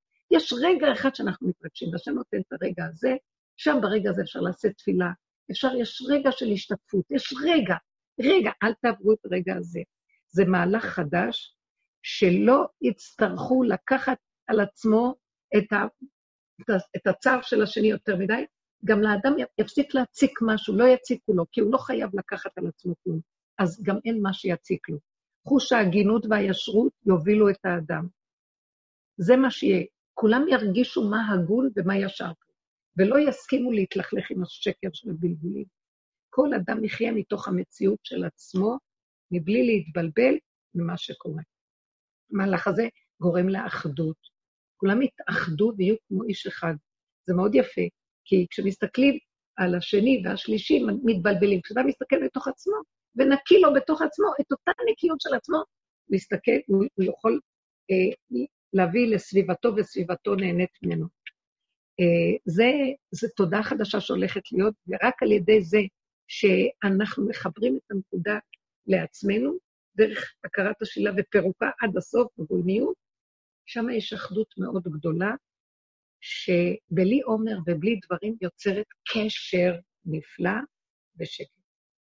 אני אומרת, גם אמרנו שהבושה תתבטל, כי אם אני לא רואה את השני, למה שאני אתבייש ממנו? Uh, המהלך של לקנות איש מרעהו, uh, למה הוא הגיע למדרגה כזאת ואני עוד לא? זה גם מתבטל. הקנאה הזאת גומרת על הבן אדם. החיים שלנו בנויים הרבה מהקנאה הזאת, ואנחנו, עץ הדעת החיובי אומר לה, זה קנאת סופרים, כי אחרת לא תזוזי מהמקום שלך, אז את חייבת להיות מהשני, לבנות את עצמך. רבותיי, זה כל כך דבילי, שככה אני צריכה לבנות את המדרגה שלי דרך זה, שאני צריכה לראות את השני, ואז אני אתן שוונט עוד יותר גדול, כי רק זה מה שיגרום לי להגיע סוף סוף לתכלית. עזבו את הדבר הזה, זה, זה מה שנשארו ככה. אה, מה שאומרים, קנאת סופרים תרבה חוכמה. החוכמה נגמרת ונשארת הקנאה. אין חוכמה מזה, כי זה נכון, אם היינו נאחזים בנקודת החוכמה, לאט לאט זנחנו את החוכמה שבדבר, ונשאר לנו עם השני פחות או יותר. אה, אנחנו יותר, אז יש לי איזה הנאה מזה שאני יותר. אנחנו לא נוגעים בנקודה הנכונה. מתפספס לנו, כי כל הזמן זה נגנב פה, וככה מרמים אותנו פה. לרוץ אחרי הזנב ולא משיגים כלום. אני מוותרת על, על הקנאה הזאת שמרבה את החוכמה. זו חוכמה שתלויה בדבר, בעיניי זה לא חוכמה. אנחנו צריכים להבין את זה, יש מזה משהו נפלא, שכשאנחנו מגיעים למקום הזה, כל העולם מתחיל להתקן. וזה המקום שמאחד לשני יתחיל להיות אחדות. אם זה כרגע בעבודת הנפש, תדעו לכם שעכשיו, גם אם נמשיך ונתמיד מהגולם להגיע למקום הזה, גם הגופים יתאחדו. אנחנו, אני, אני יודעת, משהו בתוכי יודע, וגם מצאתי את זה כתוב, שזה מאוד עזר לי להכיר שזה הנכון. מהמקום של האחדות עם עצמי והשקט הזה, שאני לא מתחרה ולא כלום, אה, כל הסובב מתחבר ואז כבר מתחיל להרגיש כמו בן אדם אחד כולם. אה, ואז אני לא צריכה להצטער על השני במוח שלי, כי זה מוסרי שיהיה אכפת לי מהשני, ורק ככה אני ארגיש את הזולת. מוותרת על הכאב, על הצער ועל ההרגש מהסוג של המוח של עץ הדת, שהוא נותן לי מוסר איך אני צריך לחיות בחיובי, כדי לא להיות בשלילה של עץ הדת. אנוכי כזה שלא אכפת לי מכלום. עשינו גם את זה ועשינו גם את זה, ונשארנו אותו דבר. אני בוחר במהלך אחר. ריבונו של עולם, תגאל אותנו מהמקום הזה כבר. תגאל אותנו ותן לנו להיות ילדים קטנים שלך. אנחנו לא רוצים להתנתק מהעולם. העולם חשוב. אתה רוצה להתגלות בו. אתה לא רוצה שנגיע למקום הזה כדי שנהיה מנותקים, איזה אוטיסטים מנותקים חיים במדרגת היחידה לעצמנו.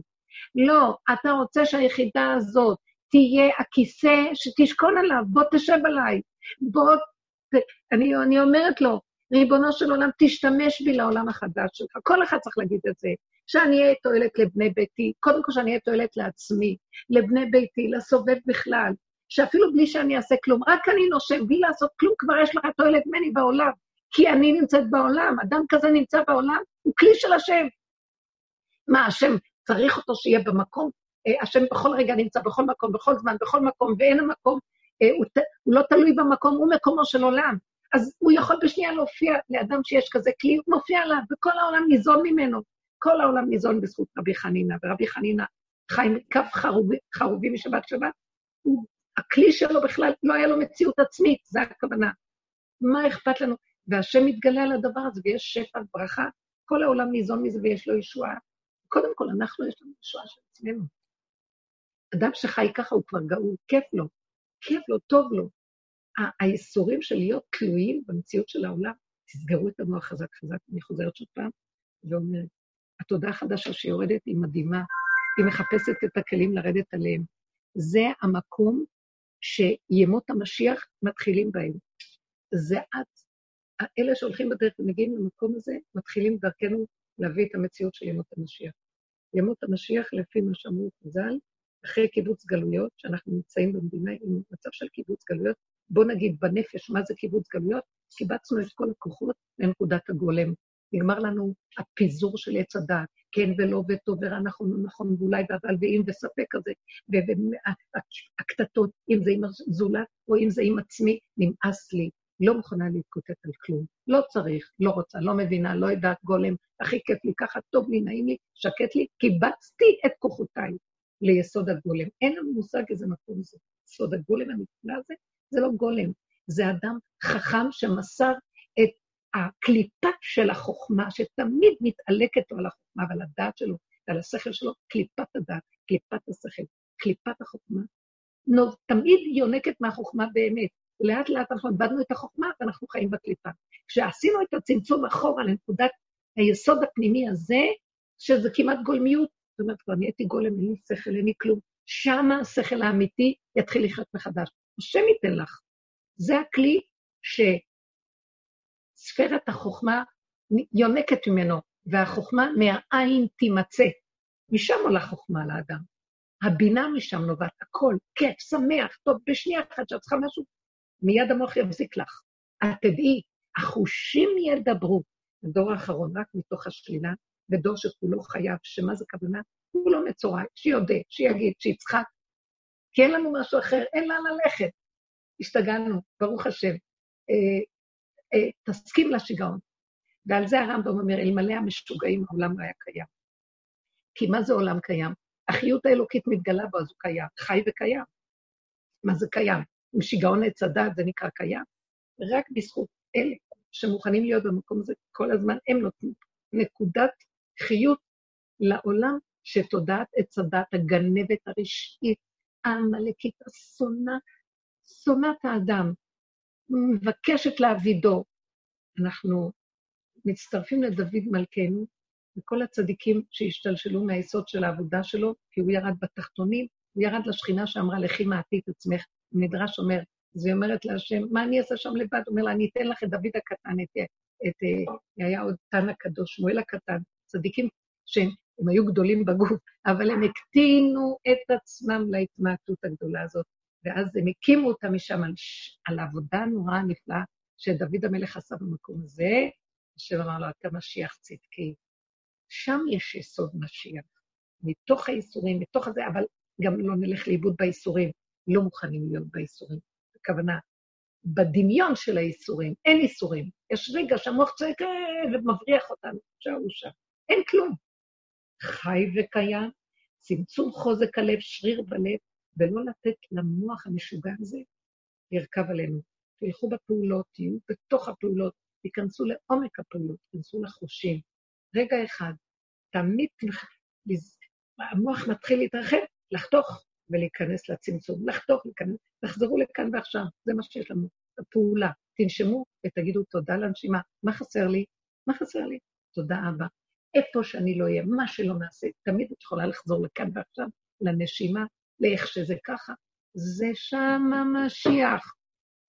אמר רבי, אה, אליהו הנביא פגש את רבי יהושע בן לוי לפני אלפיים שנה, אחר החורבן, אומר לו, מתי יבוא משיח? רבי יהושע בן לוי, צדיק גדול בגמרא, טענה, אומר לו, מתי יבוא משיח? אמר לו, היום, אם בקולות תשמעו, זאת אומרת, היום הכוונה במצב העכשווי, שכל הזמן תהיו שם. תהיו ברגע. שם הוא נמצא כל הזמן. היום, אם בקולות תשמעו. הרגע. הרגע, אם אתם רוצים, הוא נמצא. זה המקום אין אצל השם זמן ומקום, תודעת האמת היא עכשווית ומתחדשת כל רגע, וכבר לפני אלפיים שנה יכול היה להיות הגאולה, וכל הזמן זה ככה. אנחנו לא יודעים, אין איתנו יודע עד מה. יש לנו משהו, מסורת, אה, שושלת קבלת הדורות אומרת לנו שששת אלפים שנה תוכנית העולם קיים, אה, העולם קיים מי יודע כמה. יש גם דעה שהרבה ששת אלפים שנה היו. ויש. עד, אומרים, ארבע, אה, מה שאומרים שמיטה, שש פעמים שמיטה, ואחר כך 49 פעמים, אחר כך היובל. אז יש שש שמיטות כאלה, מי יודע לו? יש שיטה כזאת. אנחנו לא מבינים בכלום. אנחנו לא יודעים. אנחנו יודעים שיש מה, ש... מה שיש לי זה רק אני, כאן ועכשיו, במצב שלי, ואני רוצה גאולה. זהו, לא יודעת מה אני מה... מקדימה, מה אני מאחורה, בואו נדע באיזה גלגול אני. ואם אני כבר, בן אדם צריך להרגיש את הגבול שלו, ולא לדעת כלום, רק את הגבול ולהגיד די. די, אני לא רוצה לסבול. לא רוצה, אנחנו גואלים את הגלות. הגאו, הגלות לא רוצה לגאול את עצמה. אתם יודעים, יותר קל להוציא יהודי אה, מן הגלות מאשר את הגלות מהיהודי. אי אפשר להמשיך ככה. בואו נתחיל, דווקא אנחנו, האישה הקטנה, בזכות נשים מגלות. כל אחד שהוא בנוקבה יעשה את זה, זאת עבודת הנוקבה, זה איש או אישה, עבד או שפחה, לא חשוב מי. לפי מעשיו, לפי נקודת הגבול שהוא תופס, והוא לא מוכן להשתעבד לשקר של הרחבות של המוח, רק נשאר בגולם. הגולם הזה הוא אור גדול שכל הגאולה תלויה בו, ושם אנחנו רוצים אה, לא לאבד את המקום הזה. נפלנו כאן עוד פעם, כי יש לנו נקודה שממנה אנחנו יוצאים ואליה אנחנו שווים. זה המקום. לא בשמיים היא, לא מעבר לים, לא בארץ רחוקה, והפיך ולבבך לעשותו. ושוב פעם, בתוך החושך, ברגע של החושך יש אור. ברגע של צער שם נמצאת השמחה. בשנייה. בתוך מה שנראה לך, אני נורא מסכנה, לא הולך לי, אין לי כסף, אין לי... באותו רגע את יכולה להיות העשירה הכי גדולה, זה רק עניין של רגע. איזה הוא השיר השמח בחלקו, מה זה שמח בחלקו? מקבל את הכל ואומר, לא חסר לי דבר. השם, אתה יודע, אם אנחנו היינו שם, חזקים, מדברים עם השם, כל חוזק הנפש שלנו, ואומרים לו, אני לא יכול רק להיות גולם, ואתה חייב לי את קיומי. אתה חייב לי את קיומי, אתה בראת אותי, ואתה חייב לי את קיומי. אין לי רצון לכלום בעולם, רק אותך. רק בך ואליך, וממך ואליך. רק אתה. ואם היינו ככה חיים, ולא מתחילים להתרחב, אפשר מדי פעם לקרוא איזו ידיעה כאן, שם, אנחנו מתפתים להבין מה זה הקורונה, מה זה, מה קורה בעולם, לא קורה, כן קורה, מה קורה. רק לרגע, תמיד יש מקום כזה. תלמדו תמיד לחזור ולהבל את הכל ורק לחזור אליו. שם אין לתוכנת עץ הדעת שליטה. כל הרשעות שלה, שהיא רוצה להחריב עולם, ולקראת הסוף שירת הברבור שלה, היא רוצה להחריב בגדול. היא פושעת. יש לה פשעי עולם, מה שהיא עשתה. אוי לה מיום הדין והתוכחה. כי נתנו לה רשות להיות בעולם על מנת לאפשר את בחירת האדם, אבל היא עלתה מעל לכל ראש. היא הגזימה, שיבדה את העולם והחריבה העולם. יש בתוכה רשות מאוד גדולה, אנחנו צריכים להיזהר ממנה מאוד מאוד. הרשות הזאת לא, לא נמצאת בחוץ, בתוכנו, תזהרו לכם.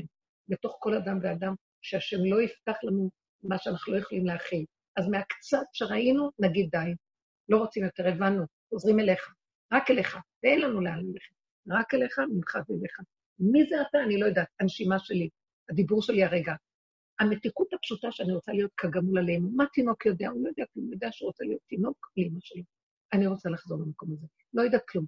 ותינוק כזה, הוא זקן בן מאה, הוא חכם הרזים. ברגע אחד יכול להיות החכם הכי גדול, כי זה לא תינוק תינוק, זה המשלה לתינוק. אלו ערומים בדעת ומשימים עצמם כבהמה. מה זאת אומרת? לא רוצים, הגיע לגבול שלהם, משהו נוגע בהם, הדבר הכי קטן, והולך להם שלילה. לא רוצה, שלום, תודה, הבנתי, קיבלתי, נקודה. הכנעה, אליך נמלטו אבותינו, בך בטחו ולא פרושו. ומאז יצא מתוק. ועץ הדעת יתהפך להיות עץ החיים. וזה הישועה שכל העולם מחכה לה, ובזכותך, את. אנחנו אנשים, בנות, אין לכם מושג איזה כוח יש. זה הלידה, והלידה של העולם החדש תלויה בנשים, בנוקבה, בכוח נוקבה. היא בתוכך. תעזבו את השטויות של העולם, עזבו את ההתעלקות על הבעלים והמשפחתיות הדבילית גם כן כבר. תעשו מה שצריך, בסדר, אנחנו צריכים, מה לעשות? אנחנו לא רק צריכים, דרכם אנחנו חיים ועובדים את עבודתנו. הם לחמנו, תשתמשו בהם לעבודה. אבל אל תתרחבו לאורך ולרוחב, ובערב תהיו שבויים של איזה שישות ותצעקו, איזה יום היה עליי. אה, לא יבא השם סלוח לו. לאבד את החיים בשביל הזעתותים הדבילים שמשגעים אותך, יש בהם נקודת אור, הם נשמות גבוהות, אבל הסטרה שמה, תודעת עץ הדת, רוצה לגנוב אותנו ולהחריב אותנו, ולא ניתן לה, לא ניתן. יחד, באחדות, באהבה שאינה תלויה בדבר, אני אוהבת אתכם, תודה לכולנו, תודה לחברות המדהימות, תודה על הדרך הזאת, תודה לצדיקי האמת, תודה לדבוסות, תודה לבת שם תודה לדוד מלכנו, תודה לארי הקדוש, תודה ללשם הצדיק. כל אלה עבדו, נכנסו בעולמות התוהו, רבי שמעון ואיך כל הצדיקים שנכנסו בעולמות התוהו, גם צדיקי התורה, גאוני עולם, הם היו חייבים את העבודה של סור מרע ועשה טוב. אין, זה תפקיד מאוד חשוב. זה מה שאמרתי לכם, זה, זה, זה הרוח, בר יוחניה, העוף שיש בו, שצריכים את הייעוד שלו כדי שיבוא הייעוד, אבל הייעוד האחרון זה הבהמות בהררי א', אנחנו, אני חוזרת, אני אוהבת את המדרש הזה, אנחנו בהמות של השם, בהמות הייתי מה אכפת לך? מה אכפת לך בכלל? את מול השם, מול השם את יכולה להגיד שאת משהו? מה אכפת לך בהמות תימה? הבהמות הזאת, כך כתוב, יושבת על אלף הרים, ואלף הרים מספקים לה מזון. תקשיבו מה, כל העולם יביא לה, העולם זה הסיבה שלה לגדול. אל תברחי מהחיים. בתוך החיים תמצאי את הנקודה. את לא מבינה? אל תברחי מהחיים. שמו אותך עם הבעל המרגיז הזה, הרוגז הזה, זה הישועה שלך, אל תברחי. הוא לא מרגיז. זה עשית רבה, מתחיל להגיד לך, מה ירגיז לך? מה מה, זה, בשביל מה התחתנת? מה החיים שלך? לא חיים שלך, הילד ירצה לא תחתנת. תעמדי על עומדך, שחררי את המוח השקרן הזה שמפתה אותך לשקר. תנשמי את הנשימה שלך ותגידי, דווקא מעז יצא מתוק. הנקודה הזאת היא רק רגעית, אין כלום. אני לא באתי לטפל בשני ולא לסדר אותו. רק אתה, רק אתה. אבל תתגלה עליי שם, אל תיתן לי להישבר. אין כלום, אין כלום, רק אתה, רק אתה, רק אתה. צמצמי לרגע הזה, מאז יוצא מתוק. עץ הדת הוא עץ החיים. ואבן מה עשו הבונים הייתה לראש פינה, וכמו שאנחנו אומרים, זה עכשיו כבר קורה, אני מה זה אוהבת אתכם? מה זה, אני מודה להשם, מודה, מודה, מודה להשם על כל העבודה הנפלאה הזאת, ואנחנו קמים, נופלים, נופלים, וקמים ועוד רגע ורגע ורגע, וחוזרים לאותה נקודה. תקשיבו, לפחות יש לנו לאן לחזור ואיך ללכת, יש לנו נתיב לעבוד פה. העולם לא יודע את זה, זה יתחיל להתפרסם. אני אומרת לכם, כל אחת מכן תהיה נר אחד נר למאה, לאלפים. וזה מה שאנחנו מבקשים, שהשם דרכנו יזכה להכניס את העולם לתודעה הזאת, כי אינו דומה שבמילא יקרה מה שיקרה ותבוא הגאולה, לזה שהבן אדם הביא לעצמו את הגאולה של עצמו. בשביל זה נברא העולם, הבחירה הזאת שהבן אדם מעצמו יצר את המציאות והגיע לגאולתו, הוא משיח הפרט. משיח הפרט מחכה, משיח הכלל מחכה שהמשיח הפרטי שלך את העבודה שלך, כי הוא רוצה לגאול את הגאולים, הוא לא רוצה שנאכל פה לחם חסד. יאללה, אנחנו מתים שיגאל אותנו. אל תתייאשו, אנחנו לא מתים. מתים כדי להגיד, אנחנו חיים. מה הוא חי וקיים? גם את חיה וקיימת. דוד מלך ישראל חי וקיים, וזה הדרך. שהשם יזכה לנו לחיות של אמת, אנרגיית חיים, שכינה קדושה, קמה וחיה איתנו. אבל לתודה רבה תודה, אשרינו שאנחנו שייכים לדרך הזאת, שייכים לעם הזה, שייכים בכלל בעולם, ודרך אגב, גם הגויים יגאלו מהדרך הזאת. אנחנו צריכים לגאול את כל הגויים. כל הגויים תלויים בנו, והגיע הזמן שאנחנו נתעורר ונבין. הכעס של הגויים על היהודים זה רק בגלל שהם אה, לא נוגעים בנקודה שלהם, שממנה כל העולם ייגאל. תודה רבה, אהובות ויקרות. הרבה נחת, ישועות.